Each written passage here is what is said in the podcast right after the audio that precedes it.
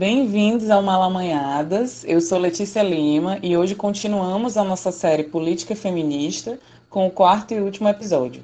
A gente já discutiu sobre mulheres negras no primeiro episódio, depois sobre mulheres e diversidade, resistência LGBTQIA+, e agora é o momento de sintetizar as discussões feitas, refletindo um pouco sobre a representatividade e a construção de uma agenda feminista, não somente para esse momento eleitoral, mas de uma forma mais permanente.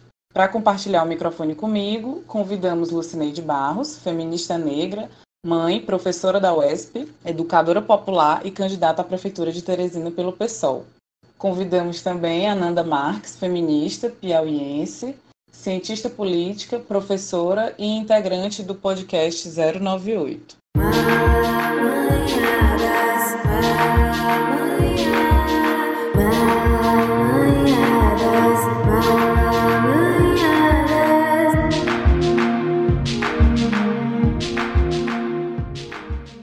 Olá, sejam bem-vindas. É um prazer finalizar nossa série com vocês. Olá, Lucineide.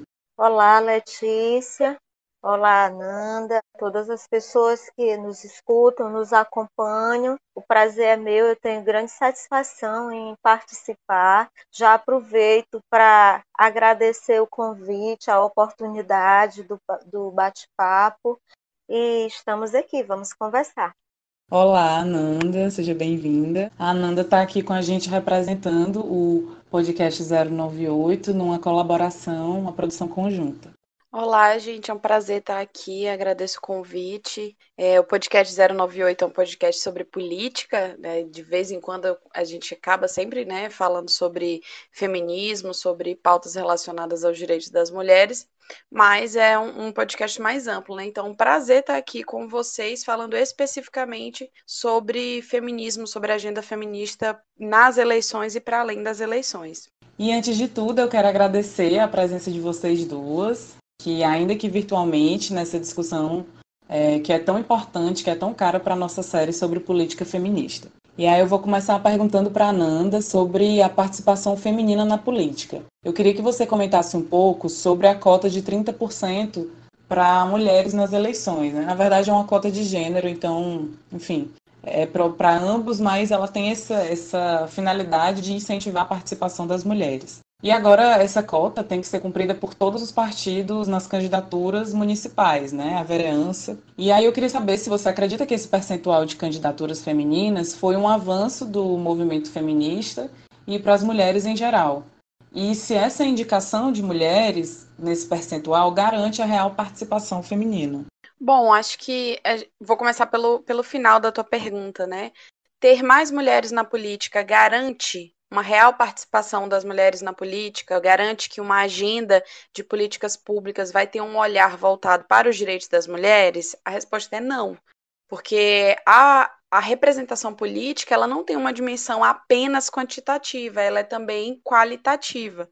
Né? Então, de que adianta você ter nos cargos políticos mulheres que representam interesses contrários aos direitos das mulheres, aos direitos das minorias, aos direitos daqueles né, é, que estão à margem da democracia.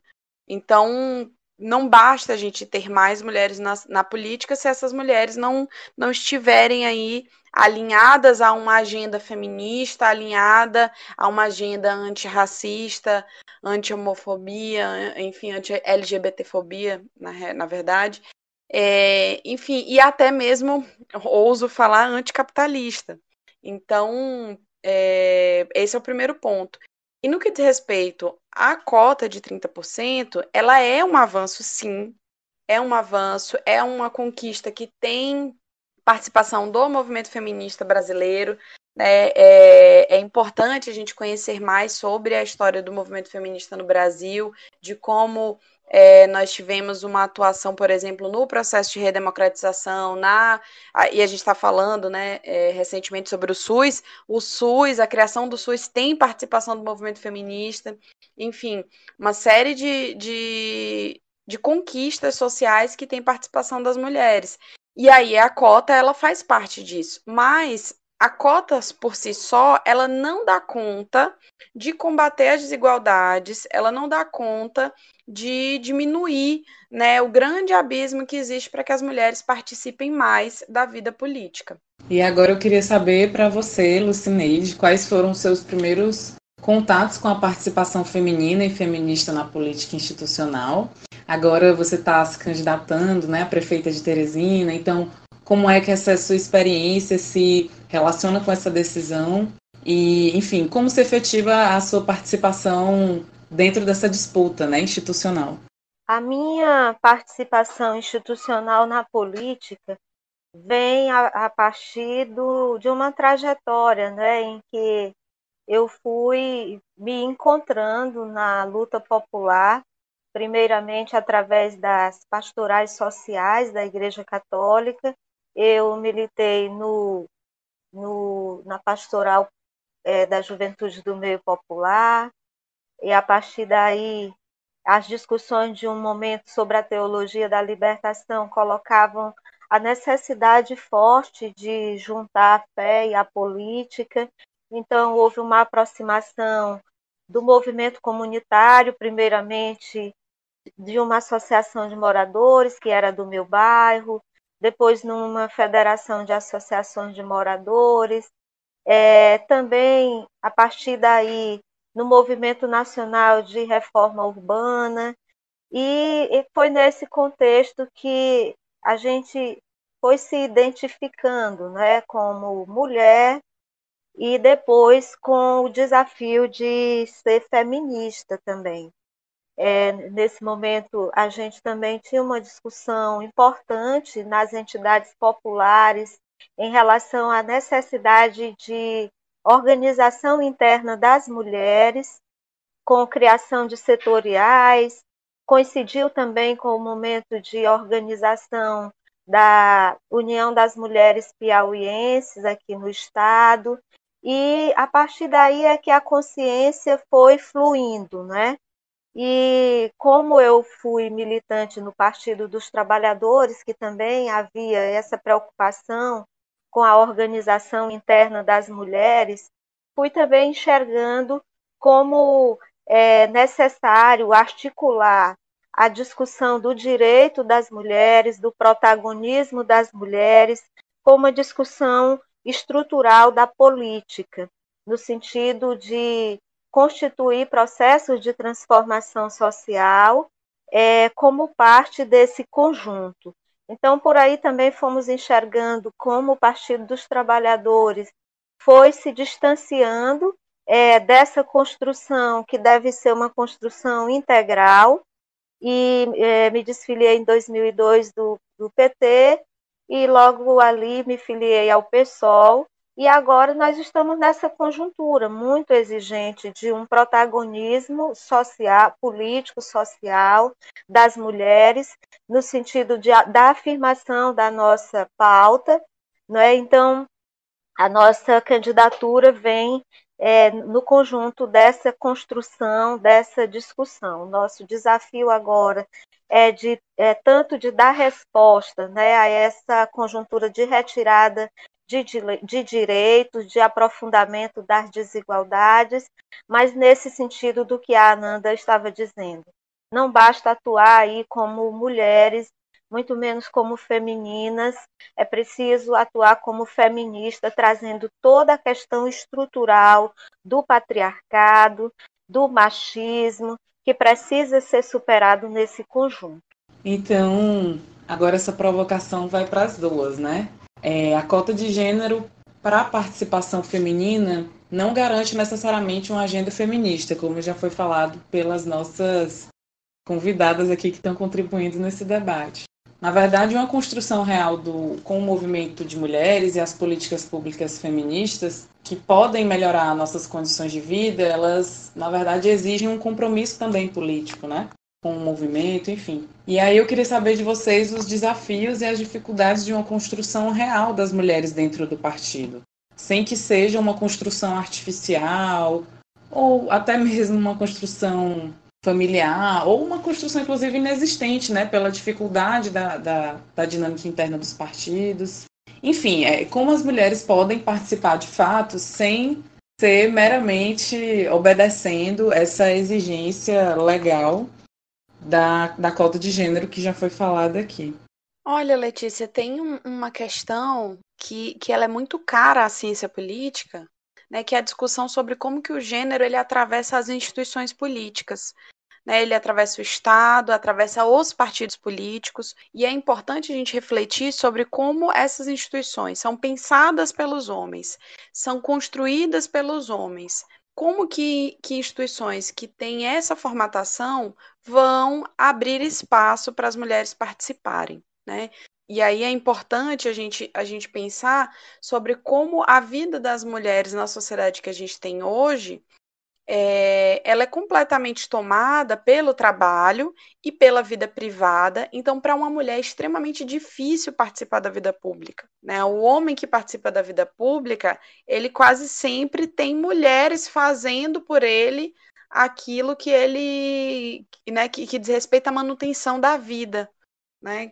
Então, para as mulheres é muito mais difícil, porque o, o trabalho de cuidado, e aí falando no contexto que a gente está vivendo uma pandemia que escancarou isso de como as mulheres são aquelas que cuidam na sociedade. E, e, não é uma né, não é um cuidado vocacionado é porque nós somos ensinadas desde a mais tenra infância de que esse é o nosso papel e isso acaba sendo naturalizado entre aspas mas não tem nada de natural isso é construído socialmente. Então essas mulheres não têm como participar da vida pública. E os partidos eles reforçam esses obstáculos essas barreiras. O estado reforça esses obstáculos e barreiras então, é necessário né, um, um enfrentamento real das estruturas que nos limitam e nos impedem. Então, as dificuldades elas começam desde a possibilidade da mulher participar das atividades do partido. É um, é, é um espaço que, que é receptivo, por exemplo, para as mulheres que têm filhos. É um espaço que acolhe as mães, é um espaço que, que lida com as crianças sem que elas sejam um estorvo, porque muitas vezes, a, a principalmente né, no, no, mercado de trabalho, a mãe ela é vista como, como algo que não é lucrativo, né, de forma muito objetificada, desumanizada. É, quantas falas de, de pessoas no ambiente de trabalho sobre as mulheres que têm filhos como algo que é ruim. Então, é necessário né? E aí eu, eu, particularmente, sou muito incrédula quanto à, à possibilidade dos homens de refletirem, de estranharem a si mesmos e se olharem no espelho e reconhecerem que essa masculinidade é privilegiada e que é necessário abrir mão desses privilégios para que as mulheres participem. É assim, é um, é um desafio que ele é estrutural, mas ele tem também uma, uma dimensão psicológica, né? De como é que a pessoa consegue agir de outra forma, se comportar de outra forma. É um grande desafio que a gente tem no Brasil, ainda mais no contexto que a gente tem hoje. Então, como o machismo, o sexismo, essa lógica patriarcal se tornou estrutural, se constituiu né, estruturalmente na nossa sociedade, é muito difícil pensar é, em uma construção que esteja totalmente livre dela. E assim os nossos partidos, mesmo sendo partidos de esquerda, no meu caso, que milita em um partido que se pretende socialista, mesmo assim nós estamos o tempo todo nos deparando com essas dificuldades, com esses desafios, porque trata-se de uma construção que precisa se dar a partir da cultura, né? E não é fácil alterar a cultura, não é fácil promover esse processo de transformação. Eu penso que nós estamos em um passo importante, que é o, o da tomada de consciência a respeito dessa nossa condição. Mas, junto com isso, é necessário constituir uma, uma materialidade nas relações, nos cotidianos, que nos permitam ir vendo essa superação, vendo e fazendo essa superação acontecer. Então, nós é, estamos em, em partidos, no, no, meu caso, que estou no PSOL, nós estamos cada vez mais com cuidado em relação a como as instâncias se constituem, a necessidade de efetivamente ter as mulheres, não apenas em número, mas em participação qualitativa, não é com poder de decisão, que as nossas falas nos diversos espaços em que a gente esteja possa se expressar, não é? nesse sentido, é, muitas vezes não nos compreendem quando a gente reclama é, em relação aos processos de negação, de interrupção das nossas falas, mas a gente vai precisar continuar tratando sobre isso, garantir o tratamento é, é, é, da, que, que expresse as relações de gênero na escrita e na própria fala, na oralidade. É, também essa questão da, do acolhimento, não é, das pessoas que andam conosco, especialmente das nossas crianças, realmente é muito importante. Eu sou mãe e vivencio isso já há algum tempo, né? Quando minha filha era pequena, eu tinha que andar com ela para todos os lugares e aproveitava é, essa oportunidade para dizer para todas as pessoas de como é, eu tinha expectativa que o cuidado com ela fosse compartilhado, como uma forma de compreender que é, a, a minha, o meu acolhimento ali representava é, a necessidade de acolhimento da minha filha. E penso que assim a gente vai também alargando os espaços, né? modificando é, as formas de organização e de ambiência desses espaços. O MST tem nos ensinado muito a esse respeito, com a organização das cirandas nos espaços é, de encontros, de eventos, nas ocupações, nas lutas de modo geral, quando dizem desses espaços como espaços educativos, da partilha das responsabilidades, mas também dos processos é, de estarmos juntos e juntas. Eu, eu penso que, nesse sentido, a gente não pode perder de vista que nós estamos em relações machistas o tempo inteiro e que o tempo inteiro a gente tem que estar atentos e atentas, como uma construção partidária que propõe programa para a sociedade, esse programa precisa ser inicialmente construído internamente. Né? Então, estamos aí nessas construções. Então, são muitas barreiras e muitos desafios a serem ultrapassados né, pelas mulheres para estar na política, porque existe também uma, uma divisão sexual e machista do trabalho. Né? Então, é claro que a responsabilidade pelos filhos, pelos idosos, pelas pessoas doentes, pelo cuidado da casa, as atividades domésticas em geral, é das mulheres, né? E quando é, os partidos, enquanto partes da sociedade, eles não se desvinculam completamente dos padrões de, de comportamento e reprodução social que existem. Então, é preciso que o partido, além de assumir publicamente um compromisso feminista, mas também assuma internamente esse compromisso, né? De, de valorização das mulheres, de valorização da vida das mulheres de uma forma ampla. E da participação, claro. Então, ultrapassar dessa participação real dentro das disputas eleitorais internas, que não são fáceis, e externas ao partido, né? É, ou seja, quando vai para fora para as eleições, de fato, essas candidaturas femininas e feministas ou não, eu queria compreender como vocês diferenciam a atuação das mulheres de direita, de esquerda, né? Ou que não se reivindicam dentro desses espectros políticos, dentro desses campos políticos, mas acabam sendo direcionadas a não questionar muito a realidade social como ela se apresenta. Então, só um dado: segundo o Tribunal Superior Eleitoral, em 2018, nas eleições para deputada federal e estadual, o número de mulheres eleitas cresceu 52,6% em relação a 2014. E entre essas mulheres com votação expressiva, é, a gente teve o resultado eleitoral da Joyce Hasselman, né?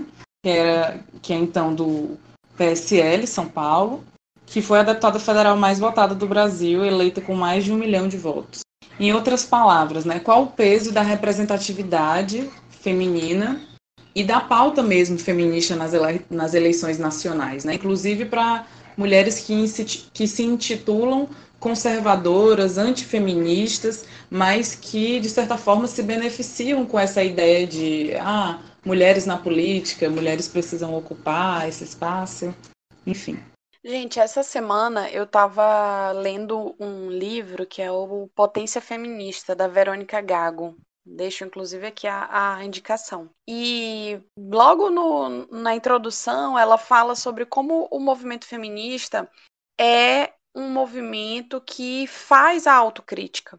Né? Se você parar para pensar, enfim, as diferentes vertentes do feminismo, do feminismo, elas vão nesse processo de, de autocrítica, de reflexão, de ir e vir, e o feminismo está o tempo todo literalmente em movimento. Né? E aí, é, o capitalismo ele transforma absolutamente tudo em produto. Né? Esse é o, o, o movimento do, do capitalismo. E existe hoje um processo de transformar o próprio feminismo em produto. E aí acaba, né, que, que essa, essa vertente mais liberal é a porta de entrada para muitas mulheres, discursos que são muito superficiais, muito rasos, que não discutem né, a raiz da, da opressão e, e as diferenças e as desigualdades entre as mulheres no que diz respeito a essas opressões, o que abre espaço para esse tipo de candidata. Para uma Joyce Hasselman, por exemplo, que teve um milhão de votos, é uma mulher conservadora, é uma mulher antifeminista, mas que quando ela sofreu ataques misóginos por parte, enfim, né, dessa milícia virtual bolsonarista, quem é que foi lá defender a Joyce Hasselman e criticar os ataques misóginos que ela sofreu, né? Muitas mulheres feministas e vários movimentos, inclusive, se posicionaram de que a mulher pode, inclusive, ser de direita, a gente não é a favor dela, dela sofrer esse tipo de ataque. Então, e para mim, isso mostra a grandiosidade do movimento feminista brasileiro, mesmo, enfim, dentro de suas diversidades e, e, e disputas internas. Agora, eu acho que é necessário, né, de fato, disputar esse espaço. A gente, em 2018, é, teve uma série de mulheres eleitas para o Legislativo Nacional com essas pautas, a Joyce não é a única, né? na, na, no Legislativo Estadual também, mulheres que é, se posicionam, elas acabam encarnando, no fim das contas, tudo aquilo que, que oprime outras mulheres. E elas, elas vêm muitas vezes, né? É, tem um, um, alguns trabalhos na ciência política que vão tentar entender é, quem são essas, essas, essas candidatas, quem são essas políticas, vai tentar entender por que, que pautas elas representam, e muitas vezes tem um discurso né, de achar que, olha, a gente já é igual aos homens, a gente não precisa de mais que isso. E aí eu acho que é o papel do feminismo discutir que, olha, não basta ter uma mulher fazendo o mesmo que um homem branco, heterossexual, de meia idade faz. Né? Não é essa sociedade que a gente quer construir. E aí é papel do movimento feminista conseguir dialogar com as mais diversas esferas da sociedade, inclusive naquelas esferas onde nem se fala de feminismo, mas no fim das contas o feminismo está presente, só não é um feminismo acadêmico, só não é esse feminismo é, cheio de jargões, mas existe o feminismo na prática, é o papel do movimento conseguir dialogar com as mais diversas esferas da sociedade para a gente de fato construir uma agenda feminista.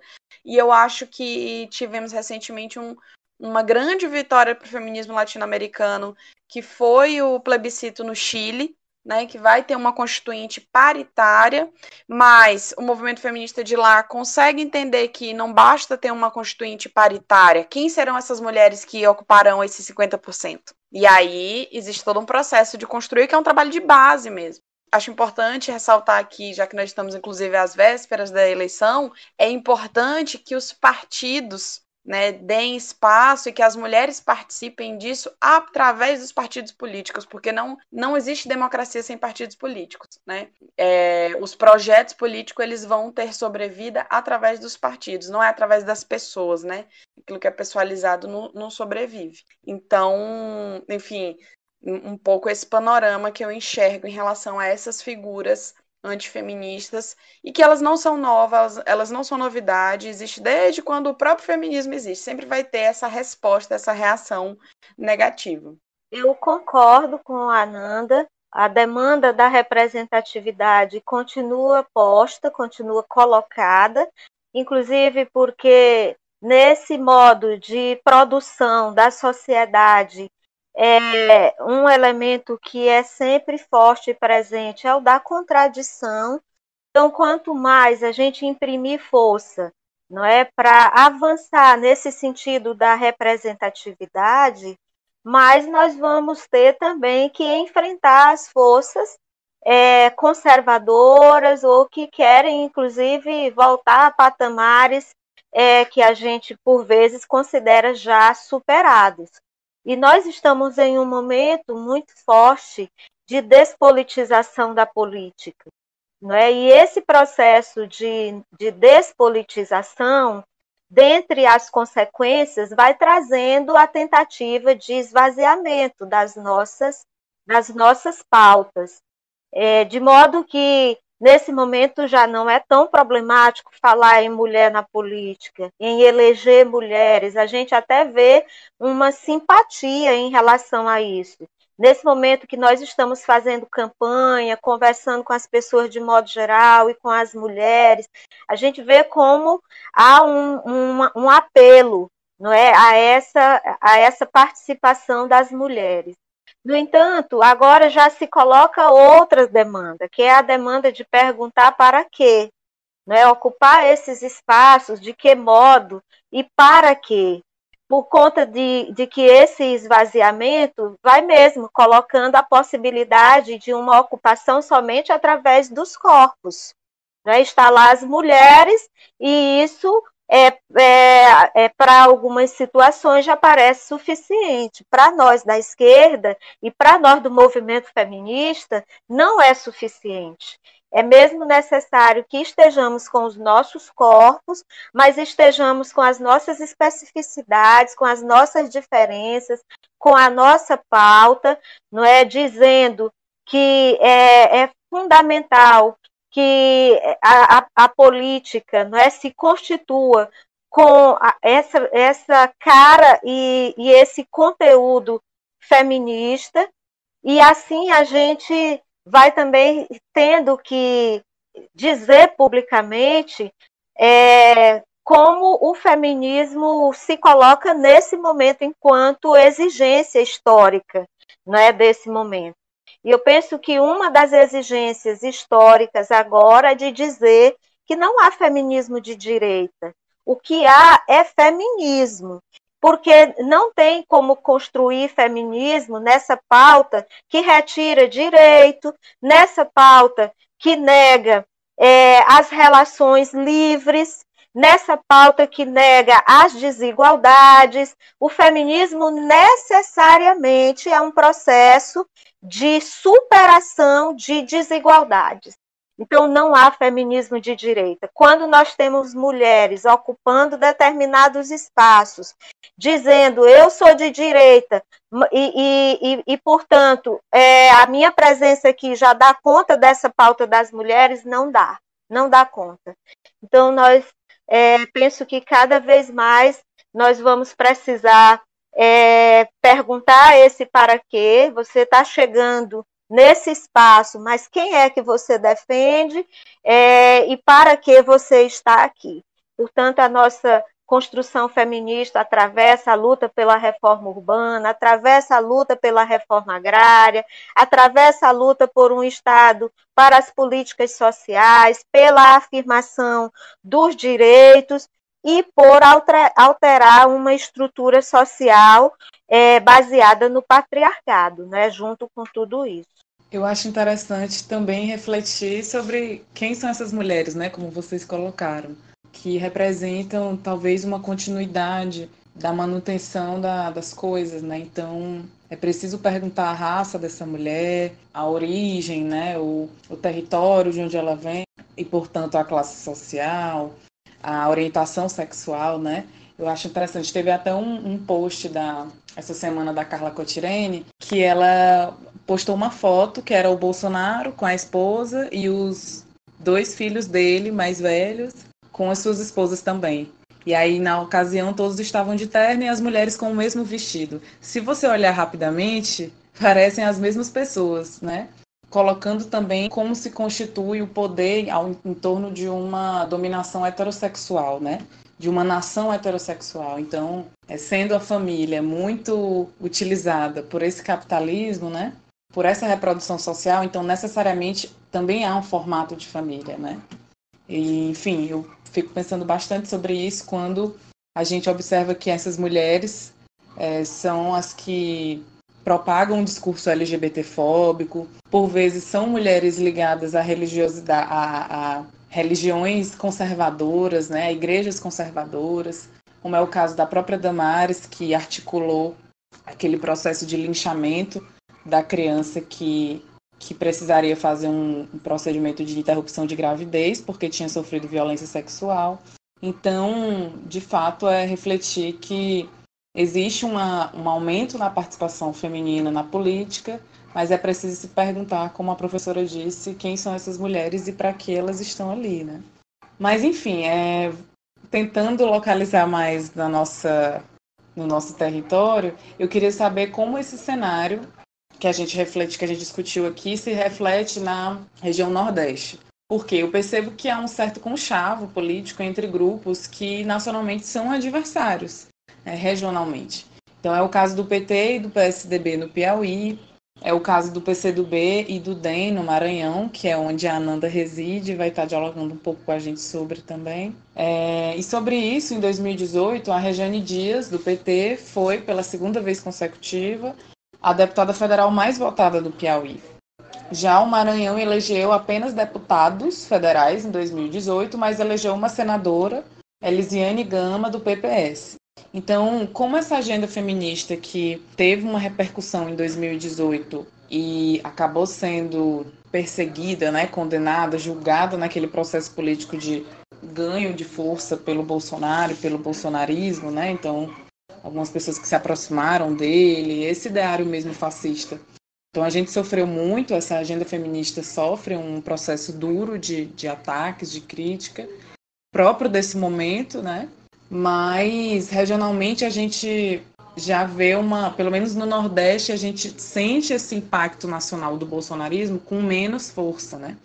Mas as, questões aqui como, não estão totalmente também dissociadas da, do cenário nacional.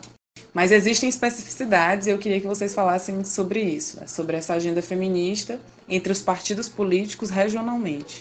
Tem uma uma questão né, do momento político que a gente vive no Brasil e como que isso localmente vai se manifestar. É, isso que a Letícia falou, né, de que no Nordeste a gente tem um cenário um pouco diferente, e, e de fato, principalmente quando a gente vai ver é, a votação do Bolsonaro no Nordeste. Né? No Piauí, se eu não me engano, ele, ele não ganhou em nenhum ou ganhou apenas em um município. No Maranhão, ele ganhou só em três. Então, é, o bolsonarismo tem dimensões diferentes aqui. E aí, quando a gente está falando da dimensão que o bolsonarismo tem, a gente acaba falando também da dimensão que, não, que eu acho que não é só a agenda feminista, mas enfim, uma agenda pelos direitos humanos, enfim, que é aquilo que o bolsonarismo é, quer encarnar como o grande vilão, como né, é, o inimigo a ser aniquilado. E aí é válido lembrar que, no fim das contas, na eleição de 2018, quem fez frente ao bolsonarismo de forma organizada foi o movimento feminista. A maior reação que teve contra Bolsonaro na eleição foi o ele não. Foi a, a organização do movimento feminista no Brasil que conseguiu responder aos ataques que, que a gente estava vendo acontecer e conseguiu organizar, mobilizar a sociedade de alguma forma. Foi suficiente para ganhar? Não. Né? Mas, enfim, várias outras coisas interferiram naquela eleição, inclusive disparo em massa de fake news, como a gente já sabe hoje. Então, quando, quando eu olho para uma agenda feminista aqui no Maranhão, por exemplo, é, eu entendo que é necessário reconhecer o que já se avançou Existe uma história aqui no Maranhão, a gente tem o Fórum Maranhense de Mulheres, que é a, a principal instância de representação feminista no Estado. Né? Tem o Conselho Estadual da Mulher, é, a gente tem conselhos municipais, tem grupos de mulheres, como por exemplo o Grupo Mãe Andresa, que é um, um grupo de mulheres de axé muito antigo e que, que é organizado e consegue atuar. Então, existe uma história e existe uma relação, sim, desses movimentos com os partidos políticos. E aí, como o Lucineide falou, a Lucineide, desculpa, falou, é importante ressaltar, de esquerda. Né? Não, não dá para você falar em feminismo de direita, não, não existe isso. É, a, o movimento feminista está quase sempre associado aos partidos de esquerda, sim. É, e aí a gente se pergunta como que esses partidos lidam com o movimento feminista. Né, e como que muitas vezes os partidos abrem mão de determinadas pautas e demandas das mulheres em nome das alianças que eles precisam fazer em nome de vencer eleições. Então, é, é preciso ponderar né, as escolhas que os partidos fazem, mas eu, eu vejo sempre, é, ao mesmo tempo que eu vejo que existe o ataque, né, mas eu acho que a gente já avançou muito. Hoje, é, uma, uma mulher se declarar feminista, eu acho que apesar de ainda haver na sociedade aquele discurso de que feminista é mal amada, aquele, né, aquela aquele blá blá blá todo que desde, sei lá, cento e tantos anos atrás já se falava isso, não é nada novo pra gente, mas eu acho que hoje as mulheres elas veem a ideia de se declarar feminista como algo mais positivo do que negativo. E no Nordeste, é, que é um, um, um lugar onde o bolsonarismo, apesar de existir, não é majoritário, eu acho que, que isso é promissor, isso é positivo. A gente tem aqui um campo fértil para crescer. E quanto ao cenário no Maranhão, especificamente, por exemplo, de que não elegeu nenhuma deputada federal né, em 2018, mas elegeu Elisiane Gama, a gente tem uma contradição que é muito interessante de se observar.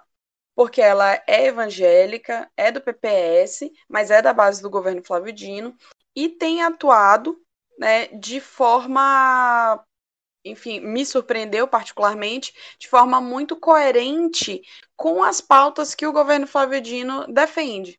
Né? Então, inclusive, se posicionando é, a favor dos direitos das mulheres em várias situações. Claro, com as limitações, principalmente em relação à posição religiosa. Então, ela, ela evita certas polêmicas, evita é, se envolver mais é, receber o movimento feminista local, faz discussões, tem uma atuação.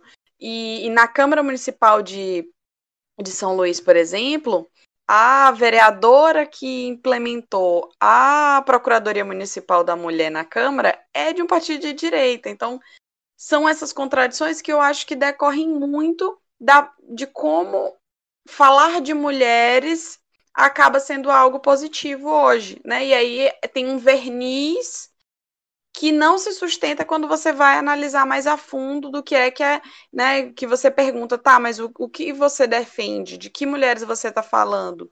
Então, não, não vejo como moda, não acho que é moda, eu acho que é parte dos processos que nós estamos vivendo hoje. Eu considero que a Letícia lembra muito bem as especificidades é, internas ao movimento feminista que precisarão cada vez mais ser afirmadas e reconhecidas. Né? É bem diferente quando estamos falando de mulheres brancas e de mulheres negras, mulheres LGBTs, mulheres jovens, mulheres crianças, mulheres moradoras da periferia, é, desempregadas, enfim. É, cada vez mais nós vamos precisar arrastar as especificidades para o contexto da nossa construção, lidando com elas no sentido de é, compreender que a nossa ação não pode ser uma ação linear. Né? A outra coisa, quando lembra é, o modo como essas expressões né, vão se colocando no cenário, a exemplo da Rejane Dias aqui no, no Piauí, é, vale lembrar que a Rejane Dias, que é a esposa do governador, é, no momento em que o governador se constituía uma liderança política, ela não era uma militante. Né? Na verdade, eu não a conheço como militante. Ela entra na cena política já como a esposa do governador. Né? Aqui, pelo menos nesse cenário da capital do Piauí, ela vem de São João, não sei como era a participação dela lá de São João do Piauí, mas aqui, pelo menos, ela aparece como a esposa do governador, é, em meio a um discurso do próprio governador de que não iria reeditar o primeiro damismo, tão criticado pelo movimento de refundamentalização do, do serviço social. No entanto, ela se tornou, sim, a primeira-dama. Para ela foi dada uma estrutura é, bastante privilegiada no governo do Estado, logo ali nos primeiros momentos. Depois, ela se tornou secretária de governo, e aí é, daí vem toda, todas essas outras ocupações de espaço que ela vem galgando ao longo do tempo, mas também com uma relação muito forte com é, a, a religião protestante, não é? E traz muito fortemente consigo é, essa defesa. Então, realmente aqui nós, nós precisamos dizer que reflete de novo a construção política, tanto conservadora, é, que, que se realiza com a família toda tendo que se envolver para a manutenção do poder, e as mulheres são muito funcionais à, à lógica da direita nesse sentido. Mas é, tem uma outra questão que eu gostaria de comentar, que é essa da, de como o Nordeste tem se colocado nesse, nesse cenário. Realmente, nós não demos é, maioria ao Bolsonaro aqui no Nordeste, é, inclusive, sofremos as consequências disso em relação ao modo como as políticas públicas, a liberação de recursos vem sendo feita, mas vale dizer que aqui ainda impera muito fortemente a lógica do mandonismo, do coronelismo, que são é, também funcionais a, a esse modo de fazer a política que o governo Bolsonaro vem empreendendo, né? E, e assim eu penso que é importante levar em conta que nessa correlação de forças, nós temos uma, uma força que se faz do ponto de vista é, da situação territorial, né? Tudo, to, as forças precisam de um território para chamar de, de seu, e o território da, das direitas é, se, se utiliza muito fortemente dessa construção coronelista, é, mas também tem a, a perspectiva é, de como o patrimonialismo funciona né, na lógica de produção do Estado. E nessa coisa de tornar tudo patrimônio, a direita utiliza isso muito bem, as mulheres, as suas mulheres, inclusive, é, são parte desse, dessa, dessa tomada do Estado como patrimônio e as mulheres vão sendo colocadas naqueles postos que são importantes para garantir o poderio de determinadas famílias, o poderio de determinado grupo, não é? Mas eu também concordo com a Ananda de que não é possível desprezar os avanços que a gente tem constituído através do movimento de mulheres e do movimento feminista. Aqui no Piauí, eu já falei da UMP, mas nós temos é, várias outras organizações, inclusive organizações comunitárias, em que a maior parte das mulheres estão nas direções. É, logicamente, ainda temos que avançar muito em relação à qualificação dessa estadia nas direções, porque ainda há muito, muitos casos em que, apesar de as mulheres estarem ali com os seus nomes, mas não são elas que mais aparecem, não são as suas vozes que, que são mais ouvidas. Temos aqui também o movimento de quebradeiras de coco, que é um movimento muito importante que também está no Maranhão. E agora, nesse momento mais recente, quando a gente vê avançar aí a violência contra os corpos das mulheres ao ponto de lhes tirar a vida, nós fundamos aqui a Frente Popular de Mulheres contra o Feminicídio, que é outro desafio, porque nós estamos dizendo que é necessário, na lida da construção desse movimento de superar o feminicídio, não cair na armadilha é, do punitivismo, do encarceramento, não é? Porque cada vez mais a gente vê também mais mulheres sendo vítimas desse tipo de construção. Então, tudo isso é o processo que nós estamos construindo ao longo, ao longo do tempo, com o qual nós temos também que nos deparar agora, dado é, o modo como conseguimos chegar até aqui. Mas penso que temos é, substância aí para continuar é, avançando, né? inclusive questionando esse modo como chegam algumas mulheres, a exemplo dessas que a Letícia falou. Então, eu penso muito do que vocês falaram, né, que pensando, refletindo, que o movimento feminista ele não é uma homogeneidade, né? Como a Ananda tinha falado, na verdade é um movimento que está em constante autocrítica, mas eu diria que na verdade, ele é um movimento que está em constante disputa, né? Então, é evidente que as mulheres negras, por exemplo, sempre estiveram em luta e, inclusive, contra a, o trabalho forçado, né? Contra a escravidão, inclusive liderando resistências.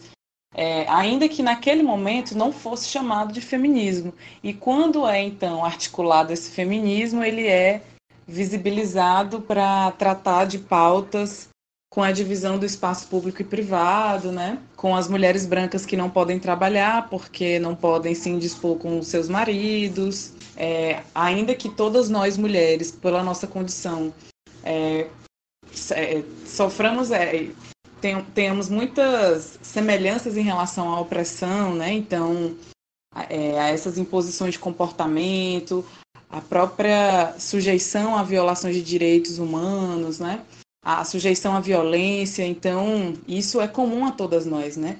Mas é evidente que precisaríamos aí de, de um feminismo é, capaz de visibilizar todas essas questões, como a Bell Hooks diz, que o feminismo é um movimento revolucionário, né? Como a professora até falou aqui, um movimento, por exemplo, para acabar com todas as desigualdades, né? Com todas as opressões. E aí a gente vê que essa construção é feita no dia a dia, né? é feita no movimento, é feita no trabalho de base, é feita dentro dos partidos políticos. Então, sobre isso, eu acho que é, que é uma reflexão que a gente consegue fazer.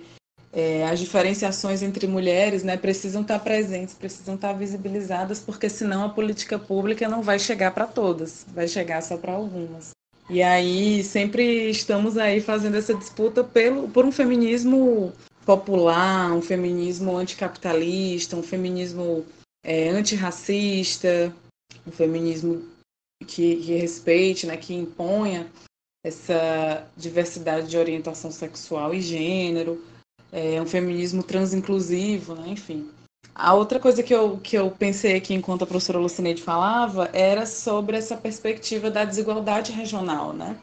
Porque aqui as questões se constituem de modo, de, de modo diferentes, porque é, é, um, é, praticamente um país diferente, né? Então, é, não é à toa que sofre é, é, ameaça de ser prejudicada com os recursos, com a, com a diminuição de recursos federais, né? Na verdade, estamos, a gente está falando de uma região muito empobrecida, né? Muito suscetível a, a abandono enfim, realmente as práticas políticas elas vão trabalhar muito em cima disso. Mas eu acredito que esse coronalismo ele está também presente em outras regiões do Brasil, né? Se a gente pegar o Dória, por exemplo, o, o vô dele, sei lá, tataravô, também é, foi do, do, do, meio político, né? Eram, na verdade, são é uma sucessão de homens brancos e ricos que conseguem se perpetuar, né?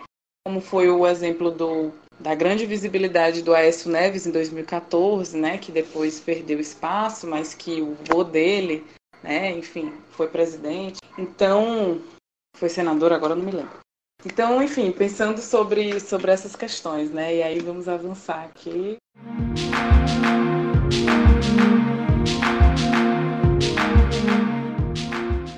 Você já conhece o financiamento coletivo do Malamanhadas? A gente está no site padrim.com.br. Lá você pode se cadastrar e se tornar uma madrinha ou um padrinho do nosso podcast. As contribuições variam de 2 até 120 reais e a cada apoio você ganha uma recompensa que foi pensada especialmente para que nós possamos nos aproximar ainda mais. E você ouvinte pode até participar da gravação do post do Malamanhadas. Todas essas informações estão disponíveis na aba apoio do nosso site. É só acessar www.malamanhadas.com/apoio ou entrar no site do Padrim www.padrim.com com.br barra malamanhadas. A gente conta com você. A gente tá, falou um pouco sobre as, as, a correlação de forças dos partidos políticos regionalmente, né, que são muito específicas das nossas questões. É, questões estruturais da própria desigualdade dentro do, enfim, do Brasil, né?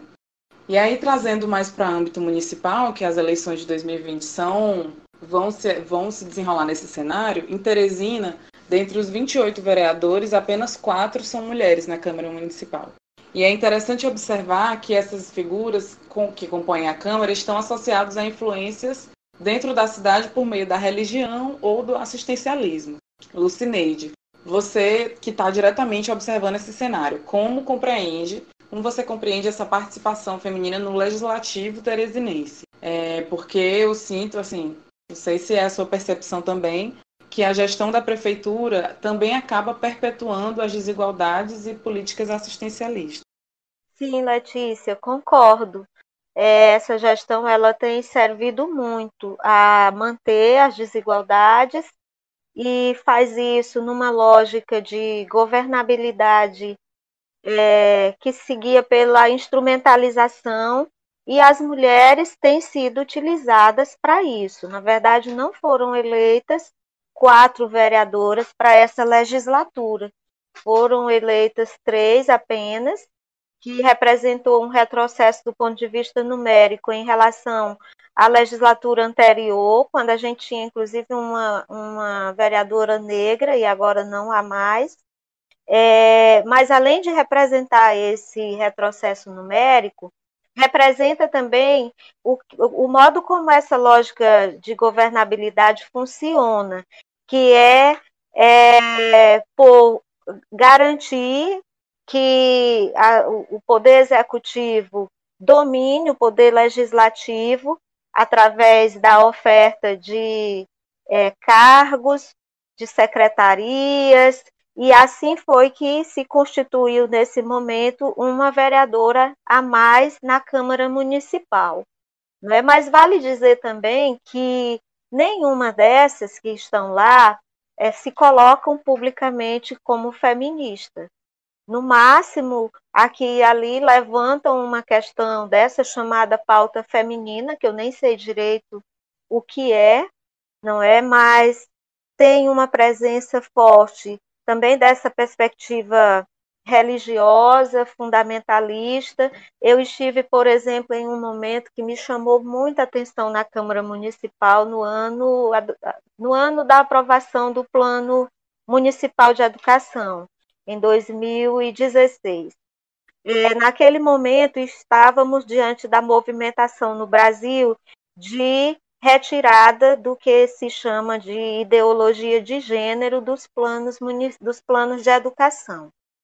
E ali havia uma sessão, uma audiência pública para discutir o plano e se constituiu assim como um tribunal de inquisição, com muitas pessoas com Bíblia na mão, terço na mão, orando em línguas. Vale dizer que foi uma vereadora que convocou a audiência pública e ela era que liderava todo esse movimento para retirar é o que elas chamam, o que eles chamam de ideologia de gênero do, do plano.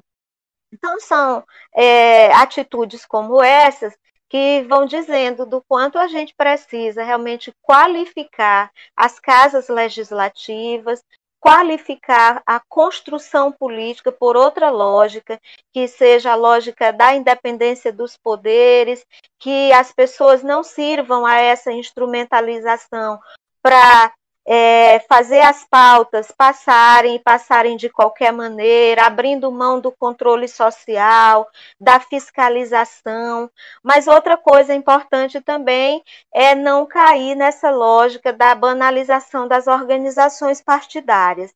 É, me chamou muito a atenção como no, nesse momento de campanha, boa parte, enquanto puderam, boa parte das candidaturas é, não apresentavam os seus partidos. Ali naquele momento de pré-campanha, que, que, se podia fazer a apresentação das pré-candidaturas sem é, registrar os partidos no material, era muita gente que não apresentava seus partidos. Né? E muitas vezes é, é por uma certa vergonha, não é? De mostrar partidos que estão comprometidos com corrupção, com isso que se chama a velha política, né? Então é muito necessário, realmente, como disse a Ananda, afirmar a política, os partidos e afirmar essa construção da esquerda, que é a construção comprometida com os direitos, comprometida com a, a superação das desigualdades. E aqui em Teresina nós temos uma pauta que vem pelo nosso programa que apresentamos nas eleições, que é a pauta do bem viver, né, que questiona as hierarquias, as hierarquias entre seres humanos e seres humanos, seres humanos e os outros animais, seres humanos e o que a gente chama de meio ambiente, mas também as hierarquias entre homens e mulheres, que historicamente se constituem e influem muito fortemente é, na política. Então, eu penso que Teresina tem mesmo esse desafio e nós estamos, felizmente, tendo a possibilidade de pautá-lo publicamente. Já em São Luís, são 32 vereadores, dos quais apenas três são mulheres. Ananda, e, e você como vê esse cenário? Em São Luís, como eu, como eu falei, a gente tem um, um movimento feminista organizado, Inclusive, esse ano a gente tem a novidade né, de, de candidaturas coletivas, e são candidaturas coletivas, muitas delas é, com agenda feminista muito clara, né, pelo menos três aqui, que é, é uma do PCdoB, tem uma do PT, é, e tem também candidaturas de mulheres que se declaram feministas, e isso eu acho um avanço, né? Porque quantitativamente 32 vereadores, só três mulheres, sendo que dessas três mulheres, é, duas são do PCdoB e uma é do PSC. Então, é, é, quando a gente se pergunta, né, quem essas mulheres representam. E então é uma, uma, uma tentativa nessa, nessa eleição de ocupar mais espaços de poder, ocupar a Câmara Municipal com mulheres que de fato fazem a defesa de uma agenda declaradamente feminista.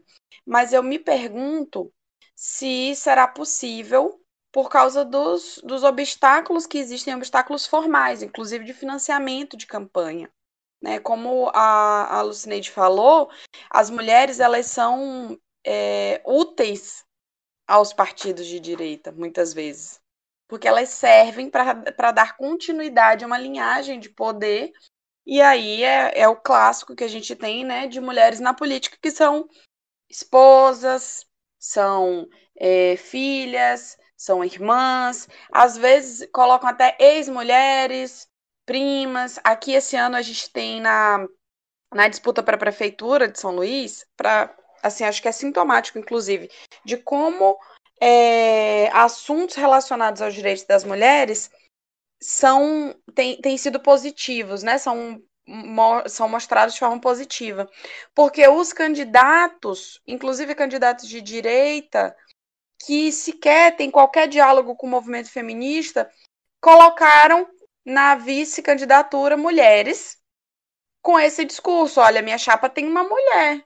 Tá vendo? Eu, eu, eu sou um candidato que tem uma vice-mulher, como se isso significasse de fato alguma coisa. Quando você vai ver quem é essa mulher não é uma mulher que defende o feminismo, não defende nenhuma pauta que de fato né, esteja associada aos direitos das mulheres. Então é muito complicado. É... E aí eu, eu acho que é importante né, fazer um apelo aqui aos ouvintes e, a, e principalmente às ouvintes de conhecer as propostas dos candidatos e das candidatas, tentar é, ler sobre, se informar, ouvir, conversar com as pessoas, porque existem sim candidatas à vereança que defendem o feminismo e que defendem é, uma pauta progressista. E faz diferença você votar nessas pessoas, né? Não, não adianta também, porque muitas vezes as pessoas ficam, ah, mas não tem chance de ganhar, mas faz diferença você votar nessa pessoa sim, e pode ganhar sim, principalmente se a gente assume esse papel de ajudar, de fazer campanha, de, de dialogar com quem a gente puder. Eu acredito que é sobre isso mesmo, assim, a gente está nessa construção diária desse do feminismo que a gente quer, né? Porque essas pessoas que não reivindicam, é, mulheres e homens, vão dizer que não precisa, né? Que é, chegam a dizer que é vitimismo, que é exagero, que basta um movimento de mulheres, que ser mulher é ser mãe, que ser mulher é, é ter um marido, é, é, ter uma determinada profissão, né? Muitas vezes atribuída ao cuidado, é, enfim. Então, pensando um pouco sobre isso, né? Aqui em Teresina, inclusive, a gente tem algumas outras candidatas a prefeita, além da professora Lucineide, mas são mulheres que não se reivindicam em nenhum momento feministas, né? E que, é, inclusive, fazem um uso desse local, né? local de mulheres brancas, de mulheres que, inclusive, permanecem, fortalecem esse discurso do assistencialismo, né? Da mulher é, da mulher que é mãe, que é avó, que tem que se preocupar com o cuidado, de uma mulher que, por exemplo, não, não pode falar de forma articulada sobre economia, sobre temas da política mais densa, né, digamos assim, entre aspas. E, na verdade, tudo é política. É, eu queria saber que você, o que vocês consideram para as eleições em 2020, se é uma oportunidade importante de mudar esse cenário, permeado por construções individualistas, impulsionadas por partido da, partidos da ordem com relações fisiológicas, né? É, são eleições também muito influenciadas por um capital político e econômico, né? Um capital político que é masculino, que é branco, que é heterocentrado. Então, como iniciar essa construção de uma agenda feminista não somente para as eleições, mas de forma permanente, né? A Ananda já até compartilhou um pouco com a gente é, algumas orientações, algumas recomendações para esse momento. É, aqui em Teresina, nós temos uma construção que está nos alegrando e nos inspirando muito. Nós apresentamos um programa do PSOL para o bem viver, como eu já disse, e o bem viver é, é uma, uma perspectiva né, que vem dos povos originários e que propõe a, abolição das hierarquias que historicamente marcam a sociedade, a hierarquia entre seres humanos, entre seres humanos e os outros animais, seres humanos e o que a gente chama de natureza, mas também as hierarquias que existem entre homens e mulheres, nas nossas relações de gêneros, nas relações institucionais. Cada vez mais nós estamos vendo instituições baseadas é, é, também nessa lógica mandonista, né, em que se faz inclusive uso muito indevido dos recursos públicos para garantir essa lógica de governabilidade do, da, da, da, das estruturas do, do poder público, é, baseado em chefias que muitas vezes são chefias utilizadas para o adoecimento das pessoas, não é exatamente para fazer as coisas andarem e andarem da melhor maneira. Muitas vezes, nas nossas estruturas, nós estamos vendo também que não há é, a, a participação efetiva das mulheres nessas construções e principalmente não há construção que represente o que são as mulheres, tanto na sociedade como nas instituições, que as mulheres têm estudado mais e com isso também têm ganhado mais oportunidade de passar nos concursos públicos, de ingressarem nas instituições públicas e daí por diante. Aqui também nós temos é, uma candidatura coletiva no PSOL, fora outras que, que estão em outros partidos, e principalmente em partidos de esquerda.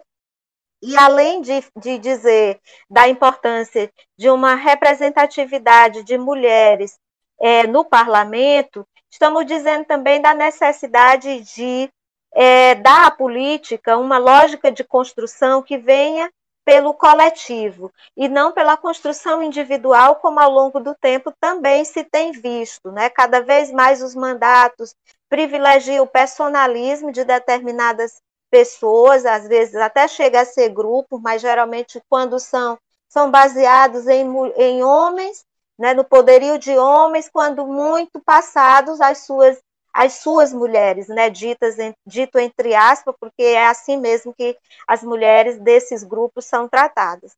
Então nós estamos esperançosas, como eu disse, com essa construção, é, sem nenhuma ilusão de que ela é suficiente, ela é apenas parte, apenas parte do processo que nós temos que, que construir.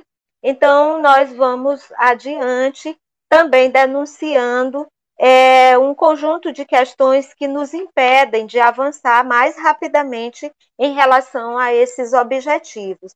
Nós ainda temos eleições que são definidas pelo poder econômico, nós temos uma lei eleitoral que, muito embora tenha sido alterada recentemente, mas mantém a desigualdade é, da participação, quem, de modo que quem já está no poder ou quem tem poder é, econômico, como eu já disse, parte na frente, com materiais muitas vezes, é, além de fartos, muito atraentes, que a, a esquerda é, não, não consegue alcançar, né, para inclusive ter as condições de mostrar o seu programa, de mostrar as suas candidaturas, os tempos de TV, de rádio são muito desiguais, há uma, um processo intensificado de derramamento de dinheiro para pagar cabos eleitorais. Nós temos visto muito as mulheres balançando bandeira nos semáforos. É, o nosso sol é, é, é muito nos castiga muito e a gente fica sempre pensando, né, como é, se tira a vida das mulheres quando as coloca nesse tipo de situação. Mas, apesar de tudo isso, nós estamos aqui para dizer que não vamos nos calar, que não vamos nos render, que continuamos na luta e que a extensão da nossa luta é a extensão dos nossos desafios e que não, não vamos avançar sem nós mulheres. Tanto porque é, estruturalmente não é possível, como também porque estamos afirmando isso com a nossa luta, com a nossa organização e com o nosso protagonismo. Então, mais uma vez, agradeço é, ao Malamanhadas, a todas as pessoas que nos acompanharam até aqui e fica o convite para analisarem o nosso programa do Pessoal para o Bem Viver em Teresina e virem com a gente nessa construção, especialmente agora falando para as mulheres, as mulheres idosas, as mulheres jovens, as mulheres é, crianças também, porque é muito importante que as crianças estejam nessa construção para que desde cedo compreendam a importância que tem e o papel que devem desempenhar socialmente. A pergunta de vocês, né, como iniciar a construção de uma agenda feminista? Né? Mas eu entendo que já existe uma agenda feminista e que, na verdade, entendendo exatamente que é uma agenda coletiva, é, eu, eu faço o convite de que as mulheres se integrem a essa agenda já existente do movimento feminista no Brasil e em todas as cidades, né? Teresina, São Luís, enfim. É, de onde quer que você esteja nos ouvindo, que você se sinta convidada a participar do movimento feminista local. E nessas eleições que você se dispõe a ouvir essas candidatas, essas, eu vou falar essas candidaturas, na verdade, porque é possível, inclusive, ter candidaturas de homens ou candidaturas coletivas que tenham participação de homens que são aliados na luta feminista. Eu entendo, né, que 2020 tem sido um ano extremamente difícil, um ano que revela é, e aí eu, eu faço aqui até uma crítica né, discurso de que ah, a pandemia, é, todo mundo está passando por alguma coisa. Não, faz muita diferença se você está passando por uma pandemia desempregado ou empregado, se você está passando por uma pandemia com acesso à saúde ou não. se você tem uma casa ou não, se você tem o que comer ou não. As condições materiais das, da vida das pessoas, elas vão determinar o acesso e, e o, o acesso ou a violação dos direitos dessas pessoas. Então, é, a pandemia não é a mesma coisa para todo mundo. Né? E aí é importante a gente ouvir aquelas candidaturas que entendem isso e que estão propondo que o seu trabalho na vida política, que o seu trabalho naquele cargo político seja para diminuir e, e né, findar com as desigualdades. Apesar de, obviamente, ser algo extremamente difícil, é esse o horizonte para o qual a gente tem que olhar. Né? Um, um mundo melhor, um mundo onde as mulheres tenham seus direitos reconhecidos, um mundo onde as mulheres sejam reconhecidas como sujeitos, né, e não como objetos que, que servem né, ao capital e ao, aos interesses masculinos que são beneficiados por esses sistemas. Então, é, eu faço aqui o convite às ouvintes de pesquisarem, de se informarem sobre essas candidaturas e se gostou de uma candidatura na sua cidade, faz campanha, manda mensagem no WhatsApp para quem você conhece, tenta conversar com outras mulheres, fala sobre essas pessoas. O voto, né, ele, ele acaba muitas vezes sendo decidido nessas próximas duas semanas, né, que precedem a eleição.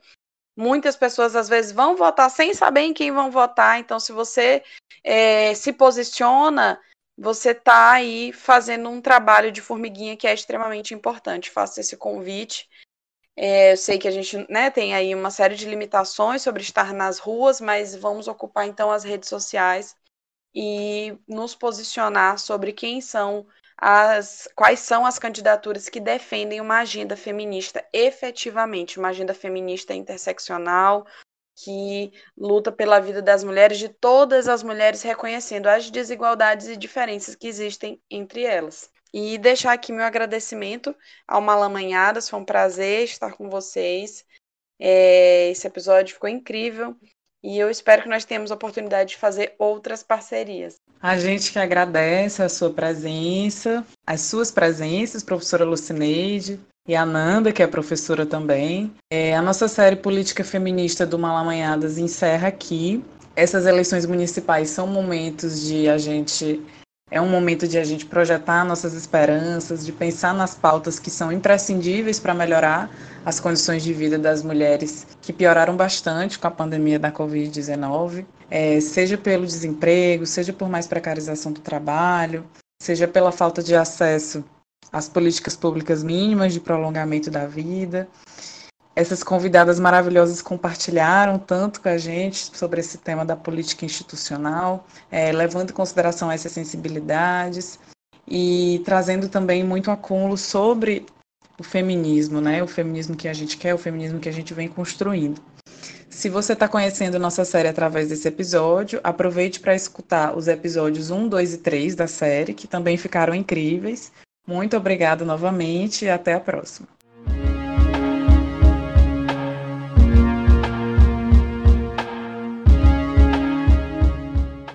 Chegamos ao fim do Malamanhadas. Agradecemos sua companhia até aqui.